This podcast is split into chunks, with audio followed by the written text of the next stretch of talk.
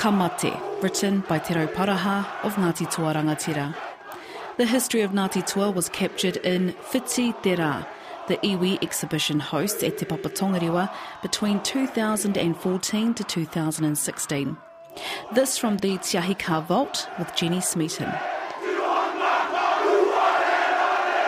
One of the most important things with this exhibition is, is the taonga. Um, it's through the taonga that the, the stories and the histories of the people are conveyed. And um, they're pretty outstanding, and, and each one of these beautiful taonga have incredible histories and relationships with people. This is amazing. And then we can come through, oh, there's a beautiful um, kakahu. Um, a kahuhuruhuru, a feather cloak. Yep, that belonged to uh, a rangatira wahine. Um, Te Rangi Topiora.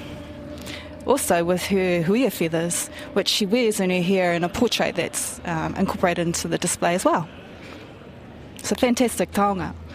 And what do we have? What's what's that? It's a pākē. It's a, a rain cape made from um, processed harakeke. And his taiaha, kimihia, uh, belonged to Te Rauparaha. The taonga that featured in the exhibition back in 2014 are reminders of the ancestors and great chiefs of Ngāti Toa. Perhaps taonga or treasures can be found in the most unexpected ways. Here's the scene Christchurch Library, it's the 1990s. A young student, Ross Calman, himself a descendant of Ngāti Toa, is learning more about his own identity he knows his tribal affiliations, and that's about it. He is also learning Te Reo Māori.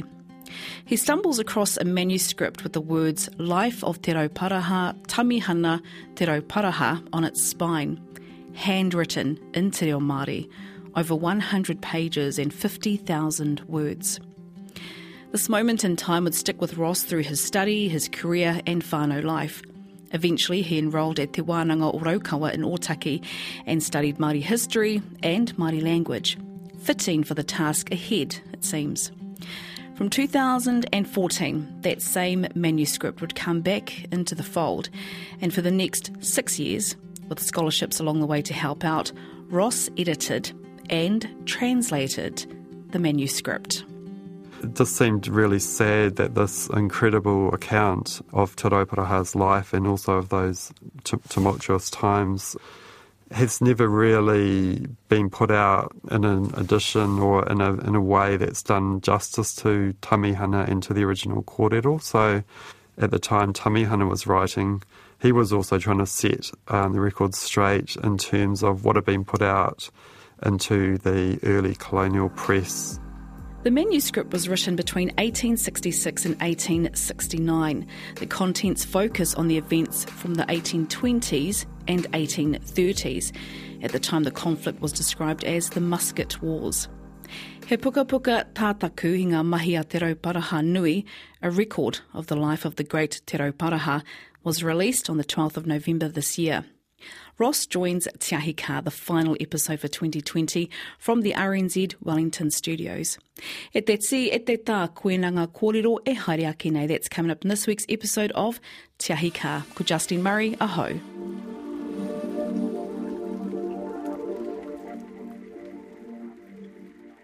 Ross Calman was born in Upper Hutt. His father was a dairy farmer, and so they moved around a bit. Auckland, Taranaki, and Rotorua, where his mum is from. Ross has worked in book publishing as an editor for Huia Publishers, a freelance writer and researcher. Ko whitira e te maunga, ko porirua te awa, ko tainui te waka, ko Ngāti Toa, Ngāti Raukawa, me ngai tahu ngā iwi, ko Ross Kalman tōku wingwa. Ai, tēnā koe Justine o tērā tēnā tātou. 1990s, you came across the manuscript in, in the Christchurch Library. Can you take us back to that day? Yeah, um, well, just yeah, just before then, um, I suppose growing up, um, you know, I grew up had a fairly Pākehā upbringing, and most people to look at me would think I'm, I'm a Pākehā. I, I, always knew I was Maori, but I didn't really know much about my whakapapa, and and but but when I became a young adult, it became very important to me, my sense of identity and belonging, to, to find that out. So luckily, my grandmother was still alive at the time, and I went. She lived in Wanganui. I went and spent time with her, and found out about my iwi, and heard about her her, her time growing up as a as a young girl at Manakau, which is just north of Otaki. And uh, yeah, so she um, told me about um, my iwi of Ngāti Toa, Ngāti Raukawa.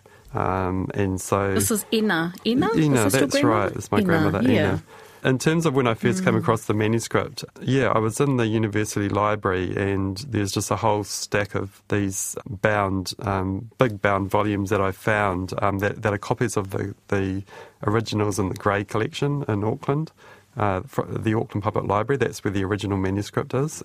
What I initially spotted was one of the volumes said Life of Te Rauparaha, Tamihana Te Rauparaha down the spine. I thought, oh, picked it up and opened it up and saw that this was like a photocopy. So it had all the handwriting, all of Tamihana's handwriting, handwritten manuscript, um, over 100 pages, all in Te Reo Māori, beautifully handwritten and I thought, wow. So I recognised just a few words, but I no way could I read it. But I just thought, wow, this is someone who actually knew Te Rauparaha, who knew about his world and had spent time with him, listened to his stories, and also someone who had actually been in a lot of these events that he's writing about.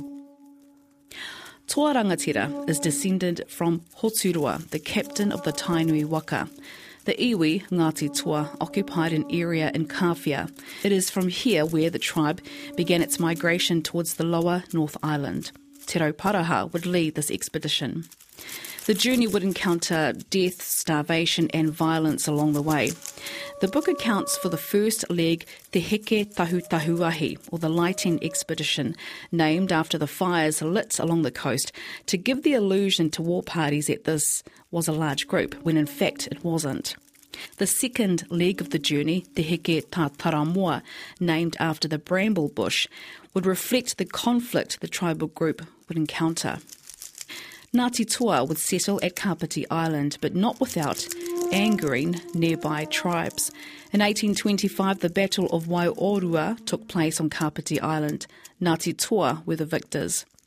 In fact, Ross writes, Against huge odds, Ngāti Toa prevailed in the Battle of Waiorua and so consolidated their position in their new location. This success also attracted Ngāti Toa's allies, in particular Ngāti Awa and Ngāti Raukawa, to relocate to Kapiti and eventually settle much of the west coast of the North Island and the top of the South Island.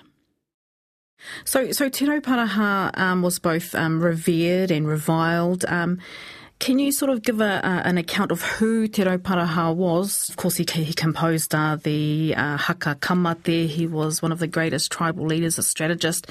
Who, who was Te Rauparaha? I, I, guess in terms of what made him remarkable, he he led his people from their Kawhia homeland to re- relocate to Kapiti and the lower North Island and eventually also the upper South Island as well.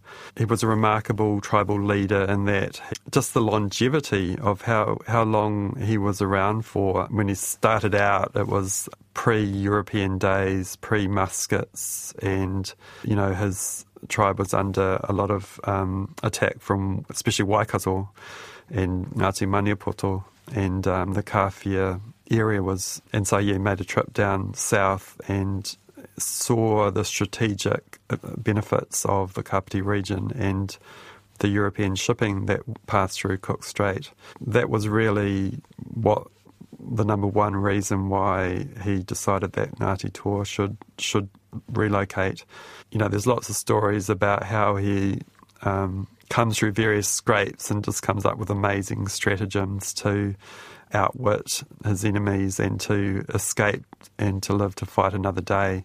Especially in his younger days, uh, you know, an amazing warrior, but also um, strategist. I mentioned how the Europeans were a big part of why he wanted to come to Kapiti, and um, I think that's another side of his leadership was how he developed relationships with all those traders, whalers, and other early Europeans that visited Kapiti. He created relationships with them by being um, very generous with hospitality he so he developed relationships with all of these different um, ships captains who would make sure they called in, and over time, of course, that allowed him to build up supplies of um, European trading goods, and most particularly, of mm. course, um, the muskets and the ammunition.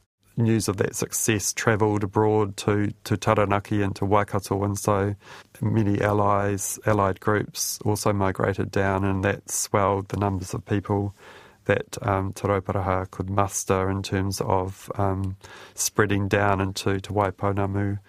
Um, so yeah, I mean, just the the way he was able to to to lead his iwi from from those yeah. pre-European days right through until um, the coming of the treaty. The New Zealand Company, obviously, Governor Grey, he was still seen as such a threat, even in, as a relatively old man um, that Grey organised for him to be abducted from his um, pa at Plimmerton and um, held in captivity for, for about 18 months. So, yeah, I mean, board a ship. that's board, right. It was, yeah. a, I know, a lot, a lot of that time he was just going up and down the coast on, on this on this ship. Um, and it's basically um, when you know that's been locked into in recent years. It's you know there was no legal basis for that. Te Rauparaha petitioned the governor to return to Otaki, which he did in 1848. Seeing Tamihana Te Rauparaha's name as the author of that manuscript, what had come out before then? What had been the kind of the general narrative of Te Rauparaha in terms of literature at the time?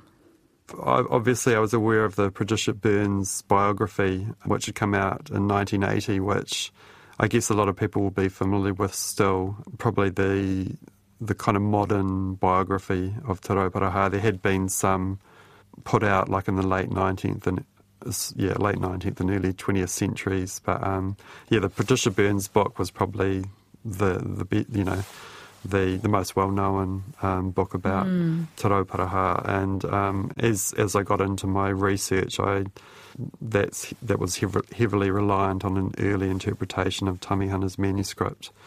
And um, so, as a result, contains a lot of errors, a lot of um, just plain wrong information that came out of that early um, interpretation.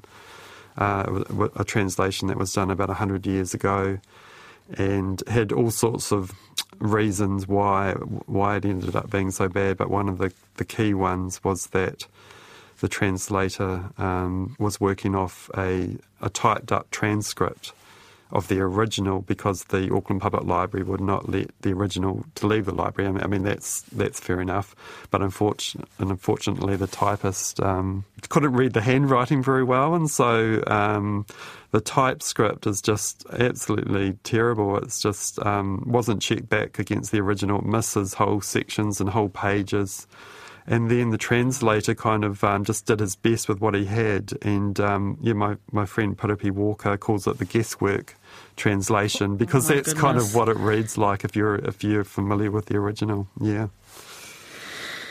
Gosh, so was that part of the motive of your work or your mahi behind this is to, um, in fact, I, so I read somewhere it was Tamihana's, one of Tamihana's motives to write this manuscript was to set the record straight. So in, in some part, was that also a motive of your, of your mahi? Yeah, it became a motive as I became familiar and did my research into what had gone before it became a real strong motivation for me was to it just seemed really sad that this incredible account of Te life and also of those tumultuous times has never really been put out or in, a, in an edition or in a, in a way that's done justice to Tamihana and to the original kōrero. So, yeah, that became a big motivation. And I think uh, also at the time Tamihana was writing, he was also trying to set um, the record straight in terms of what had been put out into the early colonial press um,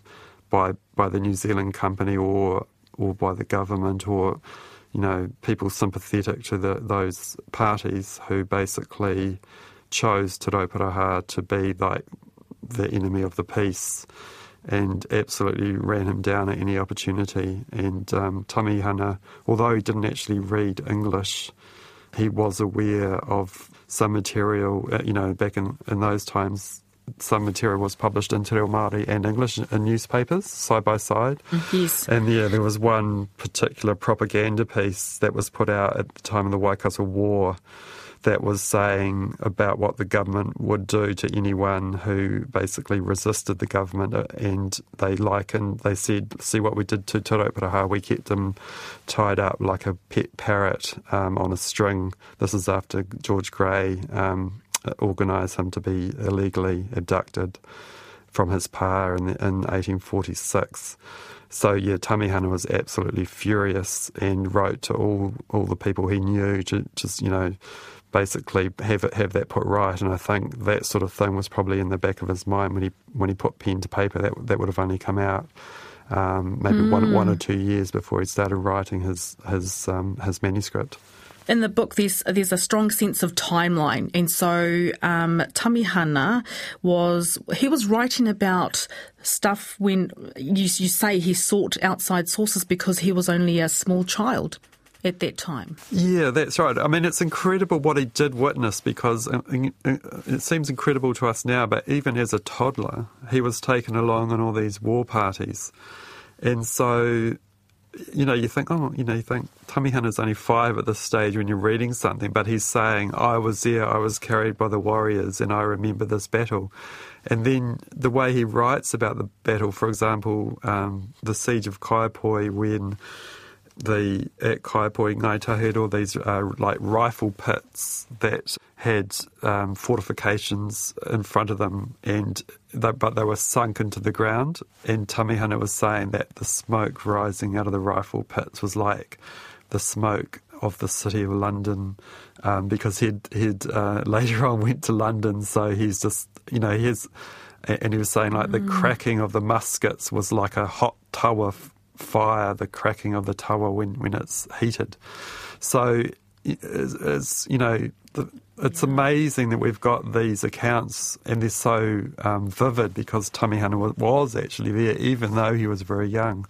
Um, but yeah, there, there is some information that he undoubtedly did get from other sources, um, including Ngāti Toa uh, Kaumātua, who, who was still alive in the 1860s, but also too some he, he spoke with Ngāi Tahu people, with Muaūpoko people, and, and other and other elders of his day, and he puts all sorts of interesting perspectives in there. The manuscript is written in Te Reo Māori. To assist Ross, he sought out help from Piripi Walker, Hēni Jacob, Jane McRae, and others to critique those early drafts.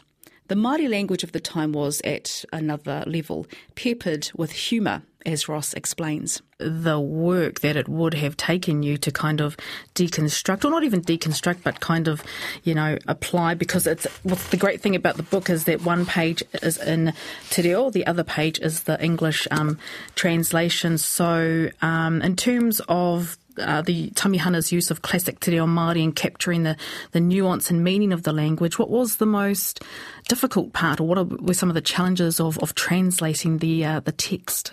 It's, it's interesting this classical Maori language. I mean, a lot of the grammar is, is different to what, what we use today. So it, it just took a lot of just reading and rereading.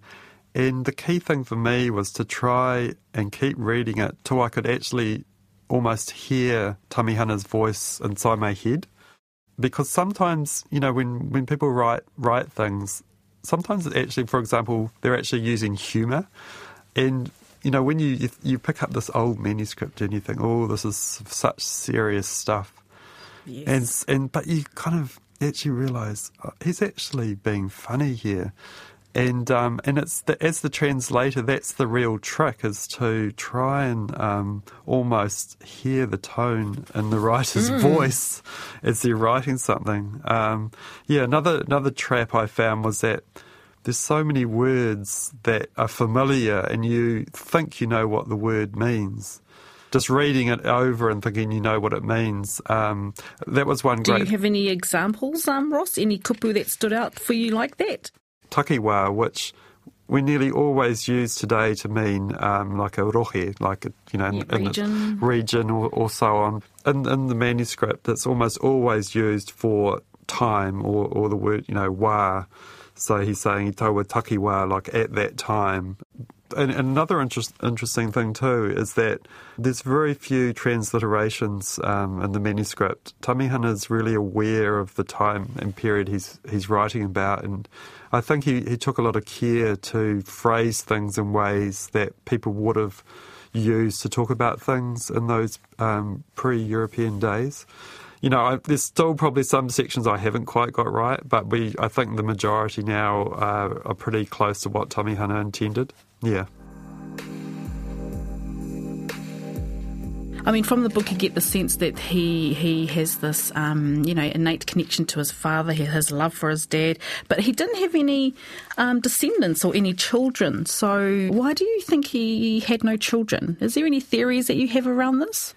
He he met his life partner Rota um, around the age of twelve or thirteen. As people sort of got you know married um, very young. At about the age of sixteen, he became a Christian. So I think he met his life partner. They they you know spent their whole lives together, and um, and unfortunately were not able to have children. And and and um, you know, I guess you know, I suppose a lot of traditional leaders could get around that by just having more wives. Um, but as I say, Tamihana was a Christian, so that that's not, wasn't really an option for him. Yeah, the, those between those two of them, they were just not able to have children, and they adopted oh. various people at various times, but none of the adoptions um, seems to have really stuck, kind of thing. And so I think that this manuscript was definitely, you know, a way of him leaving a legacy. He wasn't able to have children, yes. but maybe he could leave this for, for posterity.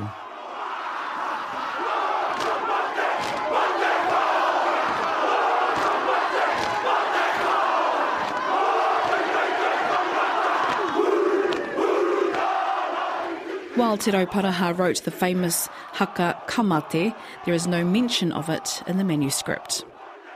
Uh, my my theory is that it was it was something that happened quite early on in his career, and um, ah yes, and Tamihana um, was relying a lot on the accounts of people that were still alive in the 1860s, and um, as a result, like the early years of Te Rauparaha's life there's not as much detail, and and so sometimes he just alludes to things without going into it too much, or there's just little small sketchy details. And, and another example of something else that's not in there is the way that he um, assumed um, the mentor of Hape ki Tuarangi, the Ngāti Raukawa leader, um, who was his uncle and early mentor. And there's another, you know, that's another famous incident in his younger life was when when Hapi was on his deathbed and he asked who would succeed him, and, and none of the um, older, more senior, um, you know, warriors put up their hands, but but Te Rauparaha came forward and said that he would succeed.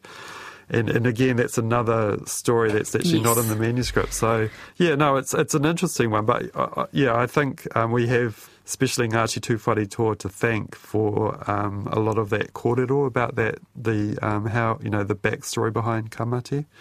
Um, yeah, in terms of preserving that, that knowledge.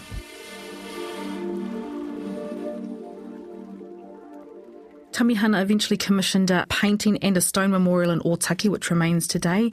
Does the painting still around? Did I read somewhere that it's it's lost or damaged, or is it still around? Yeah, today? it's a it's a mystery what's happened to that painting. Uh, I'd love to to know where it is and and, and see it. And we, we hear about it. Um, there's a really cool account from a journalist who visited Tamihana in 1875 and spoke about the, the he had two large portraits, one of Ruta and one of one of Te Rauparaha, that kind of watched over him as he sort of um, rattled around his huge um, mansion, uh, his uh, his homestead. He just lived there by himself.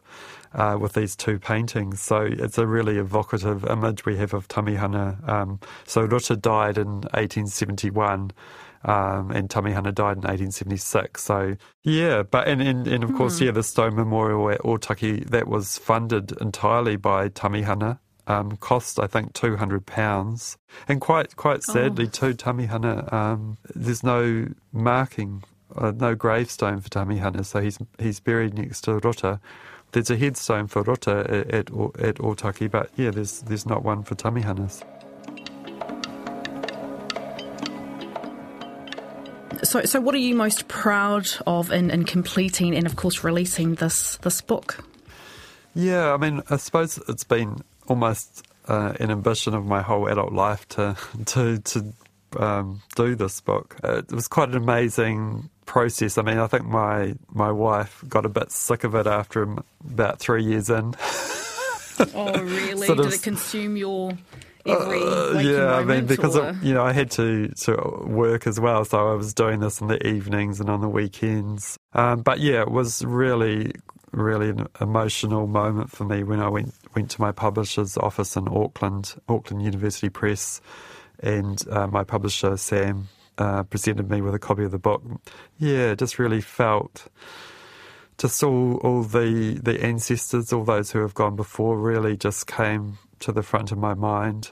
Just really, you know, I've really done that, done this on behalf of them, and I've done it, mm. I guess, for for for my children and also for for all the descendants um, of of Te Rauparaha. It's, I think this it's it's an amazing insight into into those times, um, the the sort of that um, pre Treaty of Waitangi world, um, which I think people will find really, hopefully, find really fascinating. He puka puka tātaku i ngā mahi a Te Rauparaha Nui, a record of the life of the great Te Rauparaha, translated and edited by Ross Kelman. Tēnā koe mō o mahi rangatira.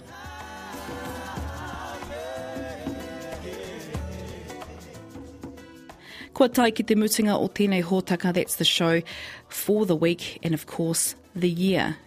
And what a year it has been. Katahi te taurereke ko tēnei. A special mention must be given to everyone that has contributed to Tiahika over this past year. Nā mihi mai oha kia koutou katoa. O te rā, he mihi anō tēnei uh, ki tā tātou kai whakahaere i ngā taputapu uh, to the Tiahika engineer Alex Hama. He mihi tēnei kia koe. Kei tu atu ki tērā, anō nei te mihi kia koutou, te maria koutou rā e tautoko mai ana uh, ki te hōtaka nei. Nei rā te mihi. Uh, Te returns next year. In the meantime, for your summer listening, download the podcast RNZ Te on iTunes, Spotify, or wherever you access your podcasts. Kia pai tā koutou wā o te raumati me ngā āhuatanga katoa o te kirihimete me te tauhou. Keep safe, look after each other, and we'll catch you back in the new year. Tēnā tātou katoa.